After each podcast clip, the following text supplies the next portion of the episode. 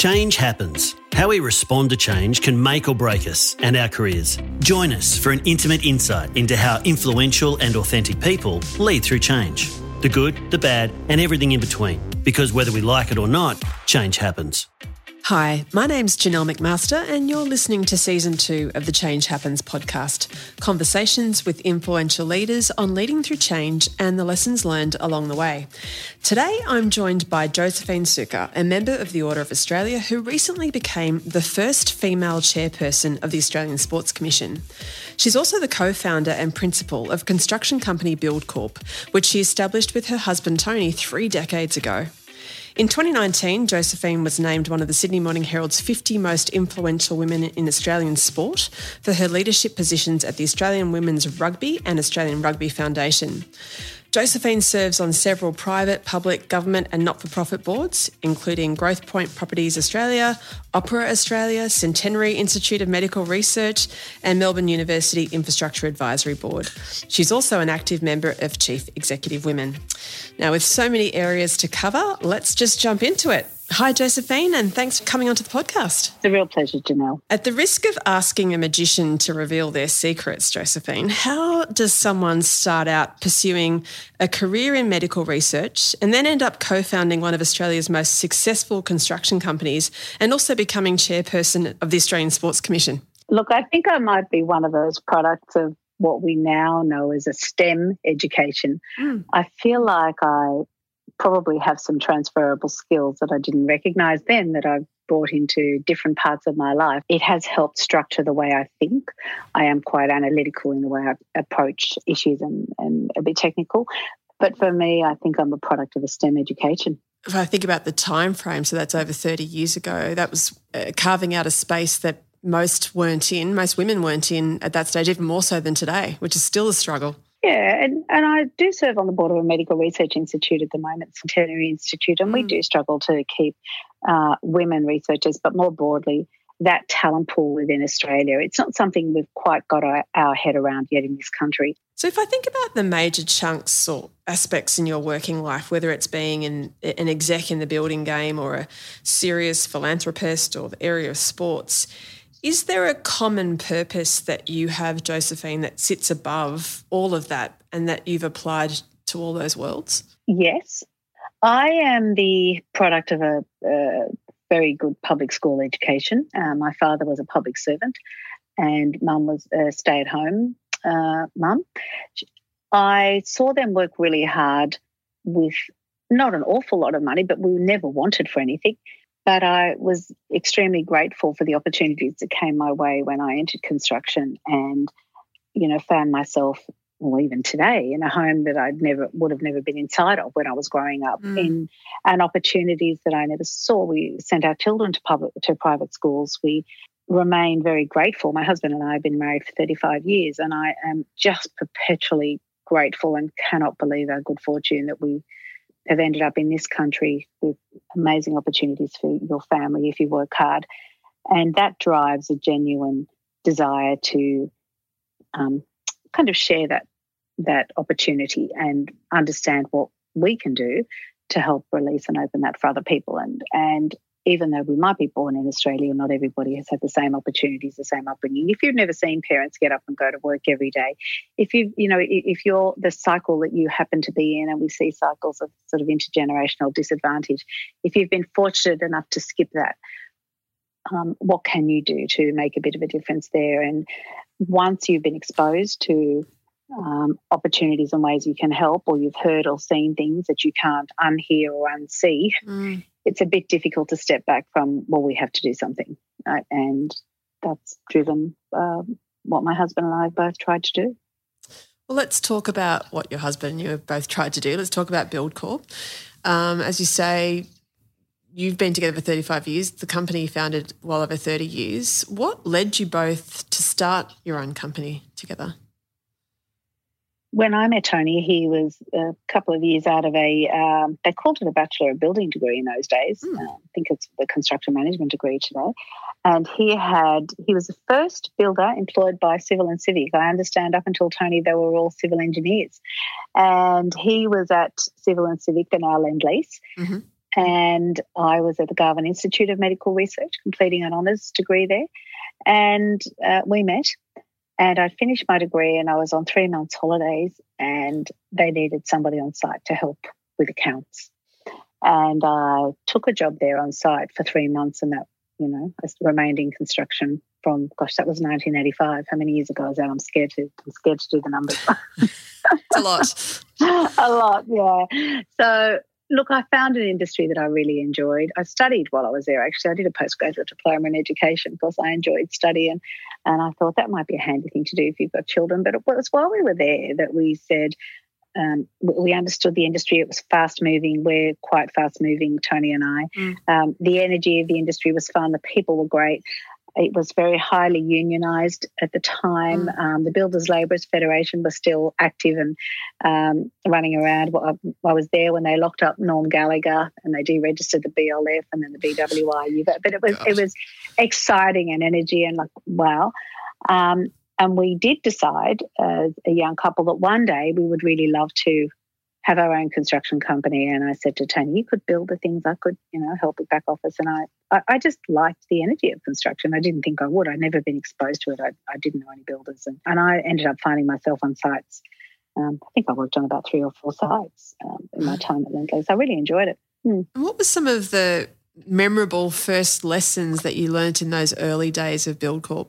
Well, Tony came home um, without a job one day. He had moved from Civil and Civic to Girvan Corporation and was project managing a very large commercial development in Chatswood and for Girvan Corporation, and Girvan were placed into receivership. And the job was half finished. We had one day wanted to set up a construction company, but not in the middle of a downturn. It was right. 1990, and I was seven months pregnant with our first child. So the timing just wasn't what we planned. But interestingly, in our head, we'd sort of taken ourselves there that one day we would. And we had a conversation, and Tony said, Look, I, I reckon I could probably take this over and run this because we were, he was halfway through the job. There were these typical floor cycles. I knew I was in no position to help him with anything um, there, and but there were a couple of really good men who were on the project with him, three actually. Um, it ended up becoming two, and we uh, brought them into a partnership with us and they had a, a small shareholding that over the years we eventually bought out. And that was the beginning of BuildCorp. So that was Tony um, having to run with that because of just the nature of the stage of life we were at. And while we weren't um, prepared, it's that whole thing about luck, right? When preparation meets opportunity, we were mm. probably mentally prepared. Tony was technically prepared. Uh, the opportunity was there, but there were, you know, kind of lots of other things that weren't um, ideal. Interest rates 18.5%, an economic downturn, uh, your partner not with you through that. So, but a little bit of courage that comes uh, more often with youth and inexperience. Mm. Would we do the same thing again today? We'd probably think a bit harder because yeah, we know the naivety. There's something wrong. about that in the time. Yeah, we, we were really prepared, um, had a focus on excellence. Tony um, and that particular project had been awarded an Australian Quality Award. Tony was a student of total quality management and mm. Edward Deming, and we both sort of bought into this whole principle of uh, quality. And he ended up becoming a judge for the Australian Quality Award. So quality was in his hardwiring and delivering quality projects in a in an industry where you, you have non-replicable projects. So you're not at a production line where we need to make sure that we get the tolerances of this, I don't know, ball bearing right mm. for this industry and get that right every single construction project is totally different. And how do you apply principles to a very different, um, you know, job every single time you do it? So there was a, a, you know, a hardwiring for excellence. We were really young and aspirational and very hardworking. Mm. Um, I worked three jobs. Tony worked two. Well, right up until we, um, you know, had began to have a family. So by the time we'd landed there, we had a little fibro house which we paid off. We'd you know set ourselves up financially well, but we were just hardworking and and it's you know hard to go wrong when you're that hardworking in a country like Australia and you try and work smart at the same time. I've always sort of had a bit of a funny reaction and or an unclear reaction to the word luck, but I really love your definition of it's when preparation meets opportunity. I think you, you, you sum that up beautifully. I have to say, I don't think that's mine. I think it's something I've heard. Oh, look, I'm going to give you all I've the credit. It. Take all the credit. I love it. now, I have to say, regardless of how loving our relationships are, and I love my husband dearly, but the idea of living and working with them might not be something that that all of us jump at the thought of. Did that initially cause you some hesitation? And how has the dynamic of the working relationship between you and Tony changed and progressed over multiple decades? I think it's that old, and we talk about this a bit in sport. You know, if you want to go fast, go alone. If you want to go far, go together. Mm. And and when you start there, and we both had common goals because we set them together, right? And we set goals as a couple and as a family, not here are my goals, here are his goals, and let's move along. When you start there, and as a family, you know, we one day wanted to have a family, we wanted to live in a house like this. We would love to one day be able to afford to educate our kids this way, to have an overseas trip every now and then. So we sat down and set goals together. And when you do that together and you're on the same page, you don't get in the way of, of those goals by you know your behaviors you make sure that whatever you do you moderate to ensure that it doesn't interfere with the thing that would ultimately you know bring you satisfaction at the end of a working life. And we worked pretty hard to set those goals. I remember we used to listen to a speaker by the name of brian tracy. Mm-hmm. and he was a canadian thought leader i suppose and back in the days of you know audio cassettes tapes on our way like i don't know what you're talking about but i still have a yeah stack. tony has a car. His car at the moment still has a cassette oh wow. 15 year old car so it's great. And i go what if we get rid of that car? How are we going to play our cassette? We used to listen to this fellow every time we are in the car together and he spoke about goal setting and leadership and because we were very young trying to learn how to lead a business and uh, but one of the really great things um, sit down and write a business plan and sit down and write a life plan and keep in mind that the business was there to serve your life goals, not the other way around. You know, you work hard to have a better quality of life, but don't work so hard to forget about your quality of life. And so we did. And we used to every uh, sort of five years, blue sky, you know, put that away. And if you don't refer to it in five years' time, I bet you come back to it in 10 years' time and you've probably achieved them just by that action of writing them down. So we made that a habit. And interestingly, exactly what he said transpired.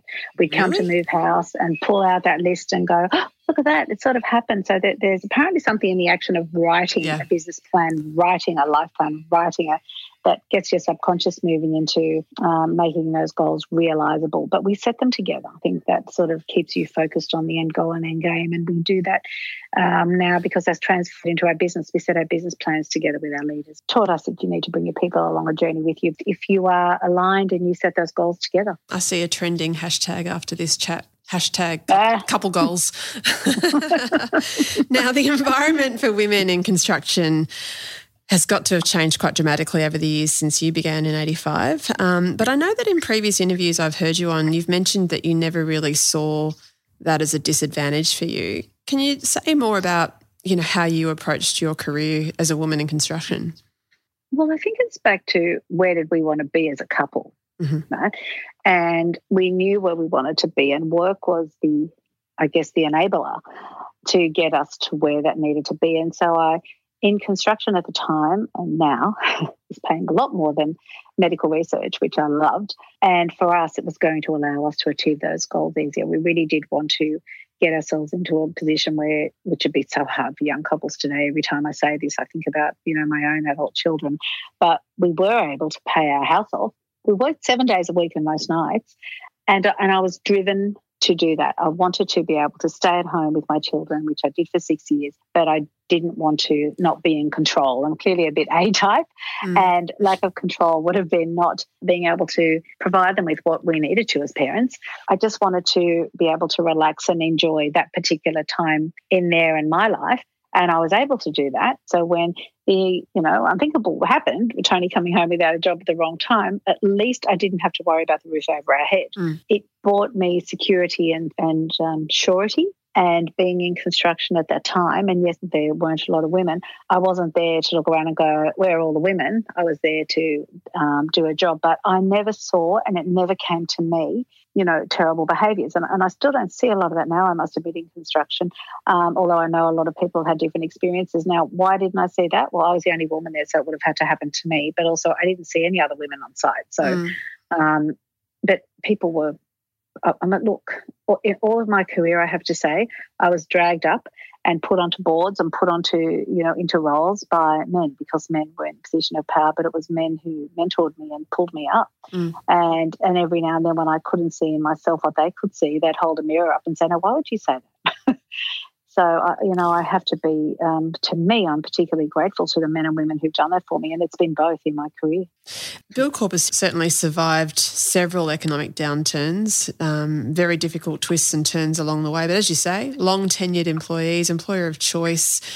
What is it that's made your organisation so resilient? Is it that mutually respectful environment? Are there other things that you've put in place that you think, is it your Lebanese heritage? Is it other things there that you think this is what has made us be able to be so resilient in the face of so many different circumstances? I think our people are clear on what um, the business stands for and what we stand for and who we are. And some of them are business things, some of them are actions. The consequence is when our leaders are making decisions on behalf of the business, they are very clear on the values of the organisation and always begin their decision making. When an issue comes up to you to solve, that's a problem that your people can't solve, and that means it's never going to be black and white. And so, what do you need to bring to your thinking when you look to resolve an issue or a decision? And so long as they're underpinned by you know a solid set of values you know with integrity with you know fair play but and, and we've got um, our own corporate code of conduct our own set of values that we genuinely live by and our people see us do it and you can't say these are our values.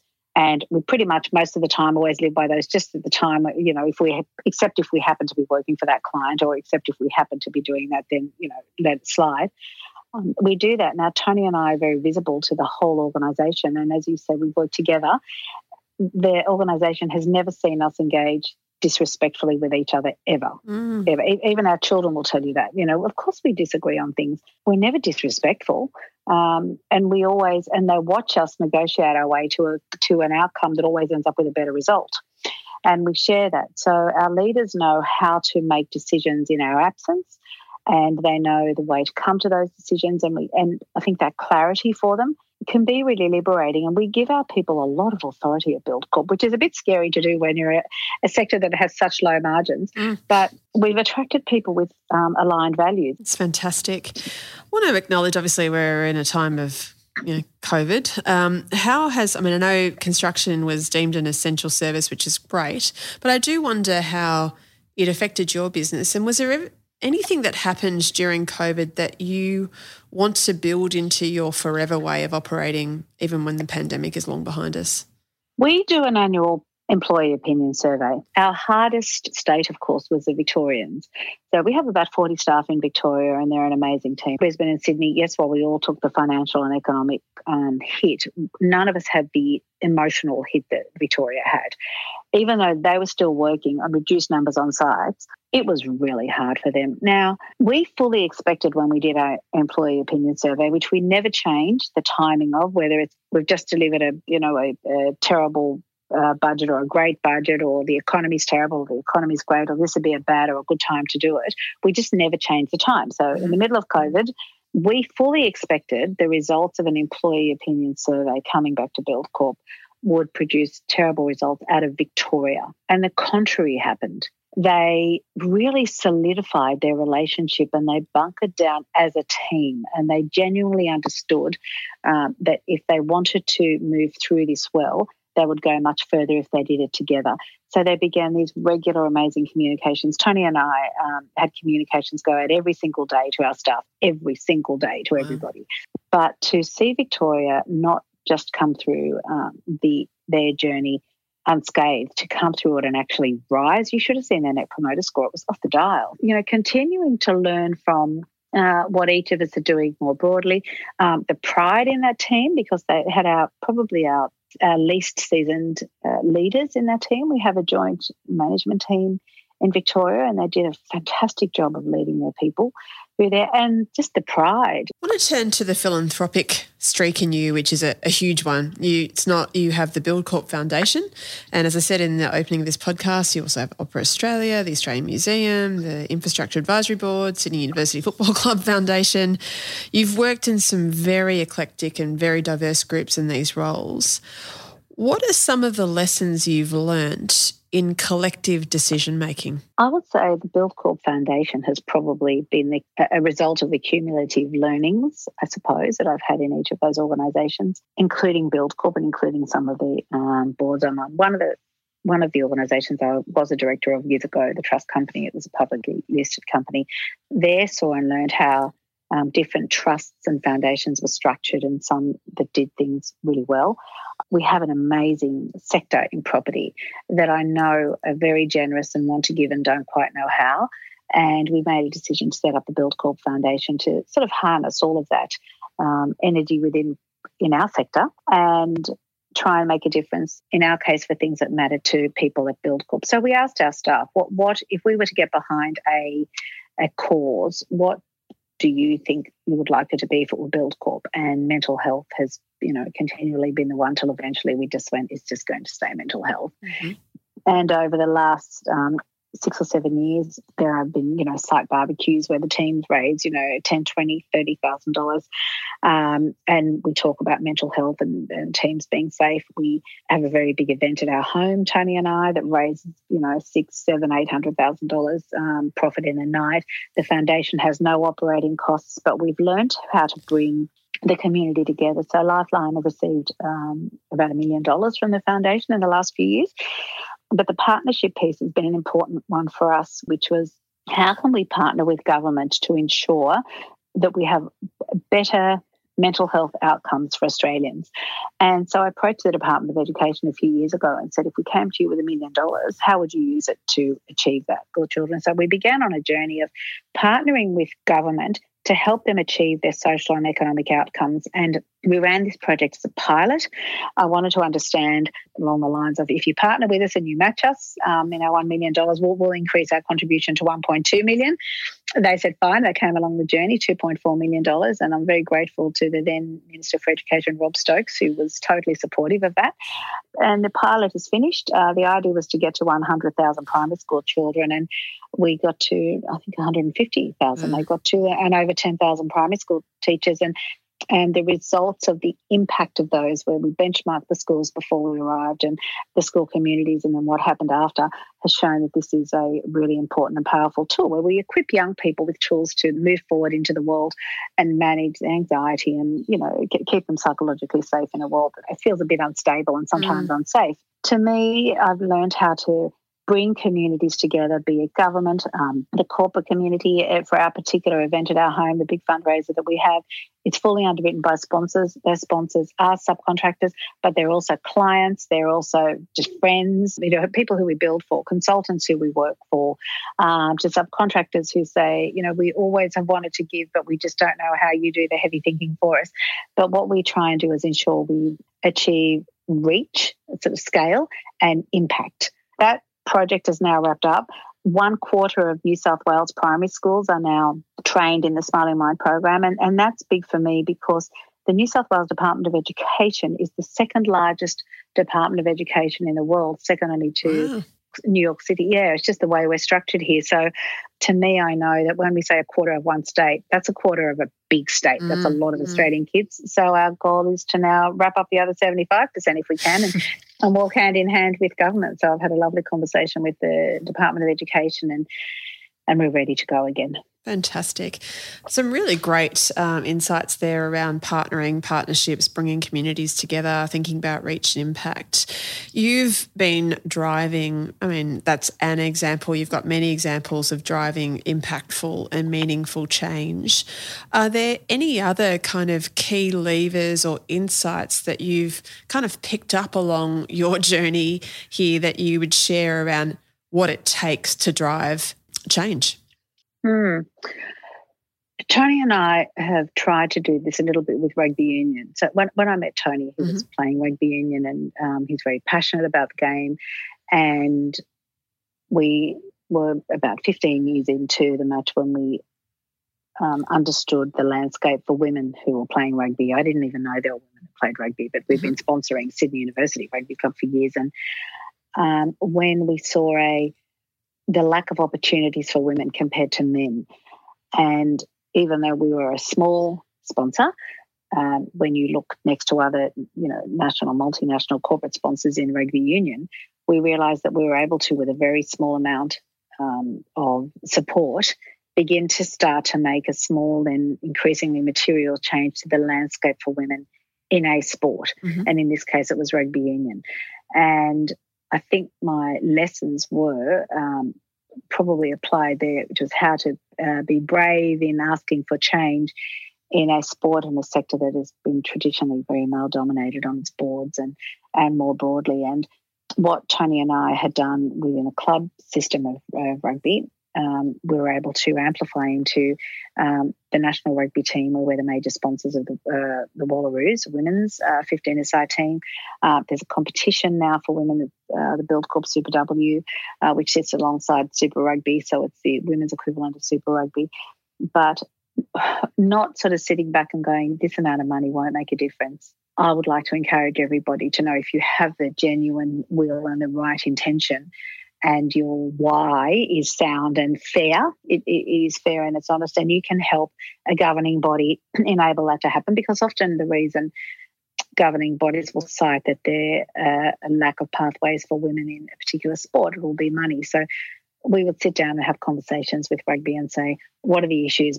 How much will this much money solve you know and, mm. and begin to try and help them deal with some of their bottlenecks because if if you just come in with a stick and go where are your women why aren't you there you're all a pack of this you know that, that is really unhelpful but genuinely sitting yeah. down to help understand genuinely understand what the issues are so we can genuinely make a difference and the one thing that i'm really proud of with tony is we stand shoulder to shoulder and we're a private company mm. right and we invest about a million dollars in rugby a year and that is our own money, right? It's mm. not shareholders' money, it's ours. So um, I, I, hope the community, when we um, advocate, understand that we're not just there on the sideline lobbing grenades. We're in there trying to understand how to change the landscape and bring our advocacy, our money, and uh, you know, our, our time and you know, volunteering time to impact and grow wherever we are. You, you've talked in the past about being a strong advocate for the role that sport can play in building an organisation's success. Can you tell me a little bit more about that? In what ways do you see that? If you're an organisation that um, people working in teams, and I'd say that's most organisations, there are transferable skills that you learn. Tony has been a huge advocate for this over the years, and I've literally seen it with him in the way he applies himself and approaches a team within Buildcorp he brings everything he learned on the rugby field. Uh, rugby union like to say we're a game for all because we need every shape and size. We need the little halfback that can't be bigger than this. We need the really tall second rowers so they can jump high in lineouts. We need the big, strong, you know, squat front rowers. So um, rugby sees itself as everyone having a role that's different to everybody else's role, and but collectively as a team.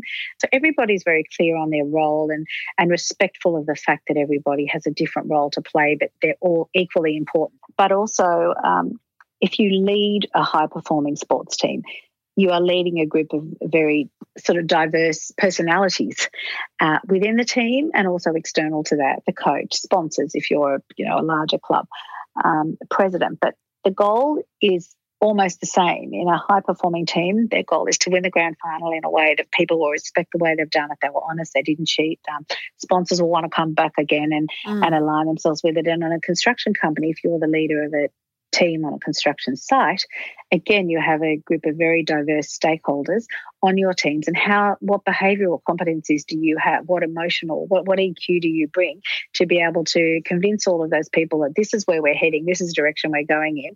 We need to deliver this project on, on budget safely to a high level of quality on time in a way that a client will give us a project again. So if you see there's sort of the same type of skills just applied to different areas. Absolutely. Now, very excitingly for our country, I believe, you've taken the seat at the head of the table as chairperson for the Australian Sports Commission, notably the first female in the role in its 37 year history. Josephine, I cannot imagine that you had a huge amount of spare time on your hands. Um, this is probably not a job for the faint hearted, given how highly politicised sports funding in particular is. What attracted you to this role? Why did you say yes? Tell me about that. I was approached for the role. I had been chairing for the Foreign Minister, Marise Payne, um, the Sports Diplomacy Advisory Council for her within DFAT. And I was really enjoying that. And when I was first approached, I said, No, thank you, I'm happy doing this. But they came back again for another conversation and said, Look, we'd really like you to uh, consider this role. And like any decision Tony and I have made, we sat down together and had a conversation about it. And Tony actually said to me, You know, we've never been that couple on the sideline telling people the things that are wrong, but we have been frustrated and expressed our frustration. And I certainly did to uh, Minister for Sport, Richard Colbeck, at the time. I said, I don't understand why you use our taxpayer money to enable sports that are poorly governed, that are poorly run, that are not uh, aligning with community expectations around participation of women, I don't understand why sports are allowed to develop pathways for just one gender. Whereas if you and I did that in corporate Australia, we'd be in front of Fair Work Australia. Absolutely. So I don't know. I don't understand why there aren't consequences for that. And I had been asking these questions more broadly, and Tony said to me, here's your chance to actually try and make a difference. Now, mm. if I look at our performance from 2000, our Olympic tally has, um, medal tally has gone down. I felt the sector was a bit fractured, but I didn't really know that. That was my observation, and and I suppose Olympic medals are a bit of a, a an outcome of you know. Well, well, let's put it in reverse. 2000 went really well for Sydney. The 2000 Olympic Games because was an outcome of having an AIS in place, which was established in 1981, and and a, a genuine focus and an all coming together to deliver that. I feel like we we have slipped a little bit, and I look at each of the individual sports and everyone is working so hard but we've forgotten to work how to, how to work hard together there's a little bit of friction and tension between there i historically like to work to bring people together and facilitate that and how do we do this together? Because frankly the enemy's on the outside you know it's across the ditch it's up at you know it's in the northern hemisphere it's everyone over yeah. in australia. So we've got to figure out how we can bring ourselves together and what structures are the best structures to do that within. Because we do have this likely, uh, fingers crossed, Olympic Games in Southeast Queensland in 2032.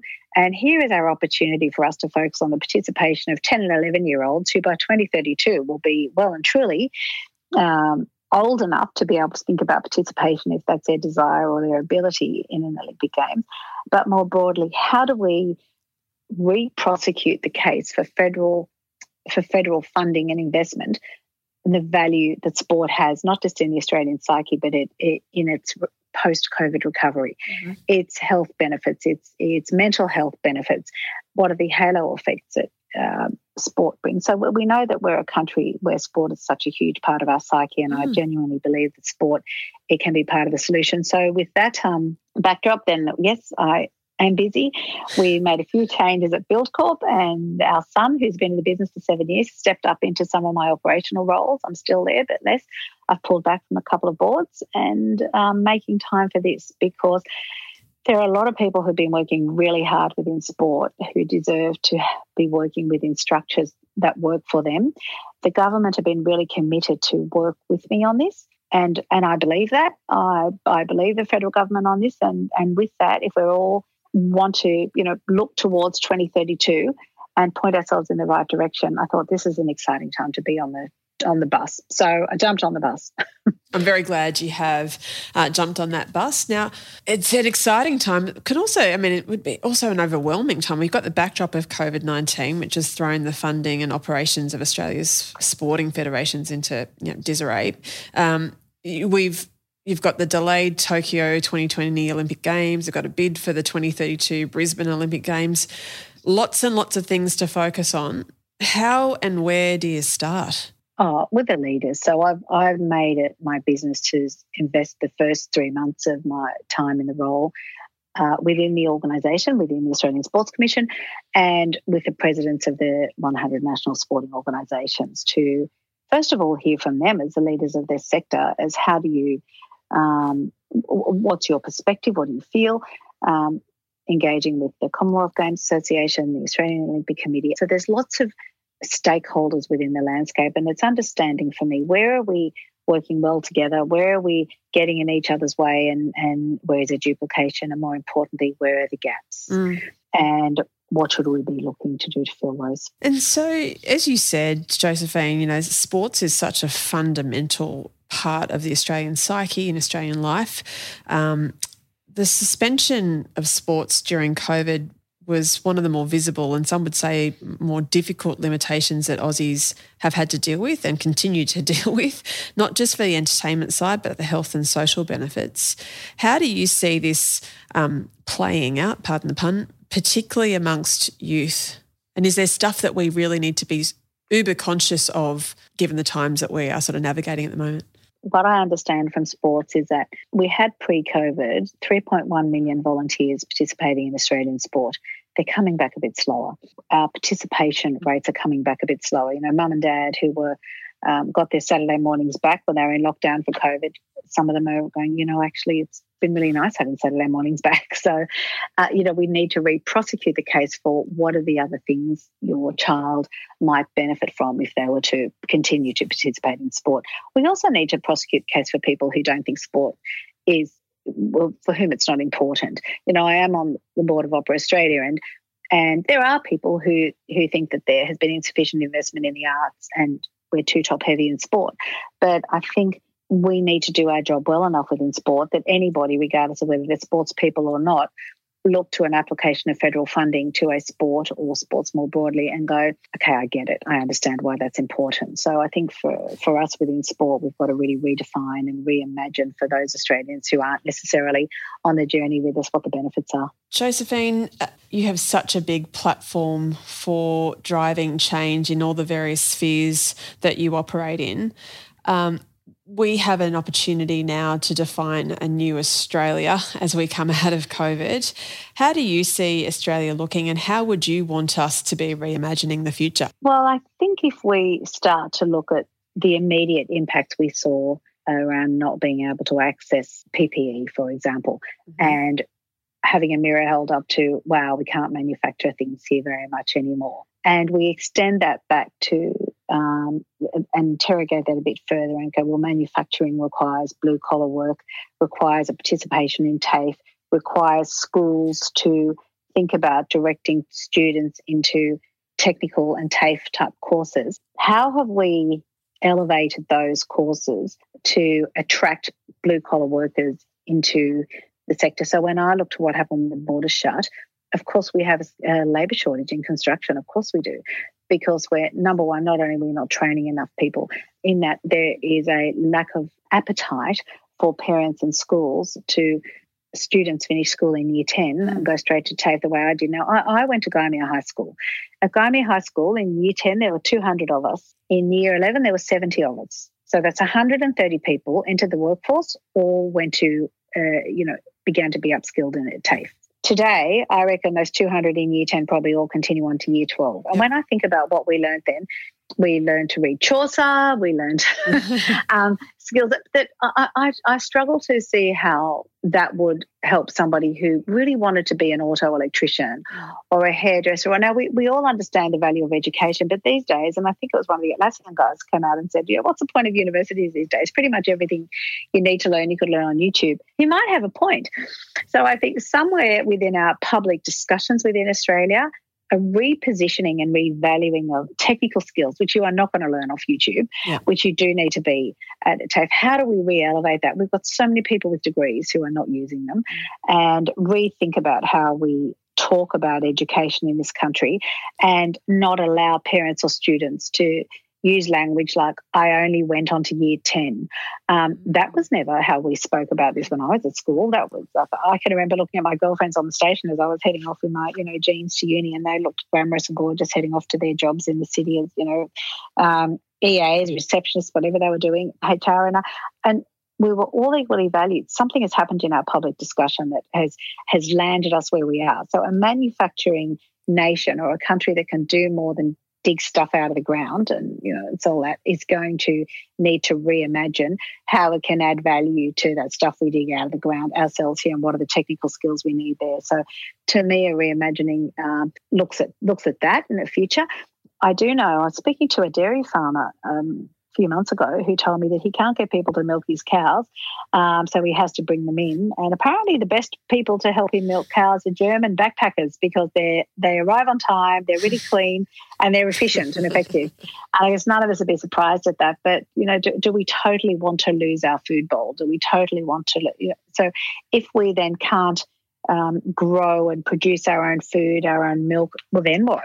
Mm. And then if borders close, what and, and what if the geopolitical nature of the world means that all of a sudden we can't feed our population then what? So I think all Australians need to lean into this a bit and think, well, what do we want to look like? What are the risks that now face that we've seen genuine risks that that um, have and could amplify and face a country like ours, and how can we look after ourselves? Mm, such an important discourse to be uh, engaging in. The last three, three fast questions on change to finish the podcast. I'm now going to finish up, Josephine, uh, on a really fast, light-hearted three questions. So, what are you reading, watching, or listening to right now? I've actually just reread a book that I give to everybody um, who I see who is not entirely sure how to move to the next level of their career. And it's by Viktor Frankl and it's Man's Search for Meaning. Mm. It, and that is around controlling our own responses to things. Well, whatever is happening in the world around us that we can't control, and being in control. When you're like me, you're A type, you want to be in control. Mm-hmm. You can control the way you respond to things. And Viktor Frankl was a an Austrian psycho um, analyst who ended up in Auschwitz and lost his whole family, but said, you know, well, I can't control what's happening around me. I can control the way I choose to respond. So um, that's one I'm back into and I'm enjoying. Wonderful. What is your superpower? It can be something that's highly additive to the world or a useless party trick. I value both of those oh, sometimes I think it's possibly that I have no boundaries. So I do pick up the phone to people I have no business picking up the phone to, like a minister or a, to say, oh, this really great idea. What do you reckon? Come on a journey with me. Love it. Um, if you were going to put up a, a quote on a billboard, what would it say? It would be my late father's advice to uh, people who took on a lot, one day at a time. So good. Such good advice. Josephine, thank you very much for your time today. I've really enjoyed um, the discussion. So much that I've taken away from the conversation. It is your hard work ethic, your um, clear life of gratitude for what you've had, and your desire to continually give back and share the opportunities with others is really evident. I can't help but be struck the number of times that you've talked about Tony in this conversation with such pride. Um, you've woven him into every one of your life stories, and that journey together is so clear and natural. That partnership and teaming. Um, you know, you said the words, the quote, if you want to go fast, go alone. If you want to go far, go together. And I think, you know, I joked about the hashtag couple goals with you too, but that that sense of teaming, whether it's with Tony, whether it's with your own organisation, whether it's with government, whether it's communities and sports, is so clear, and that is why you go so far because you go together. Um, your the clarity on what you stand for, what your business stands for, and the the clarity of goals guiding your decision making is really clear. And you know, for someone who's asking us all to be brave in asking for change, I have to say that it's clear that you've never been on the sidelines, that you've always put yourself on the field, and you are brave in asking for change. So thank you for being that role model, and long may we learn from you. That's very kind of you, Janelle. Thank you very much. I really enjoyed the conversation. Me too. Thanks, Josephine. The Change Happens podcast from EY, a conversation on leading through change. Discover more where you get your podcasts.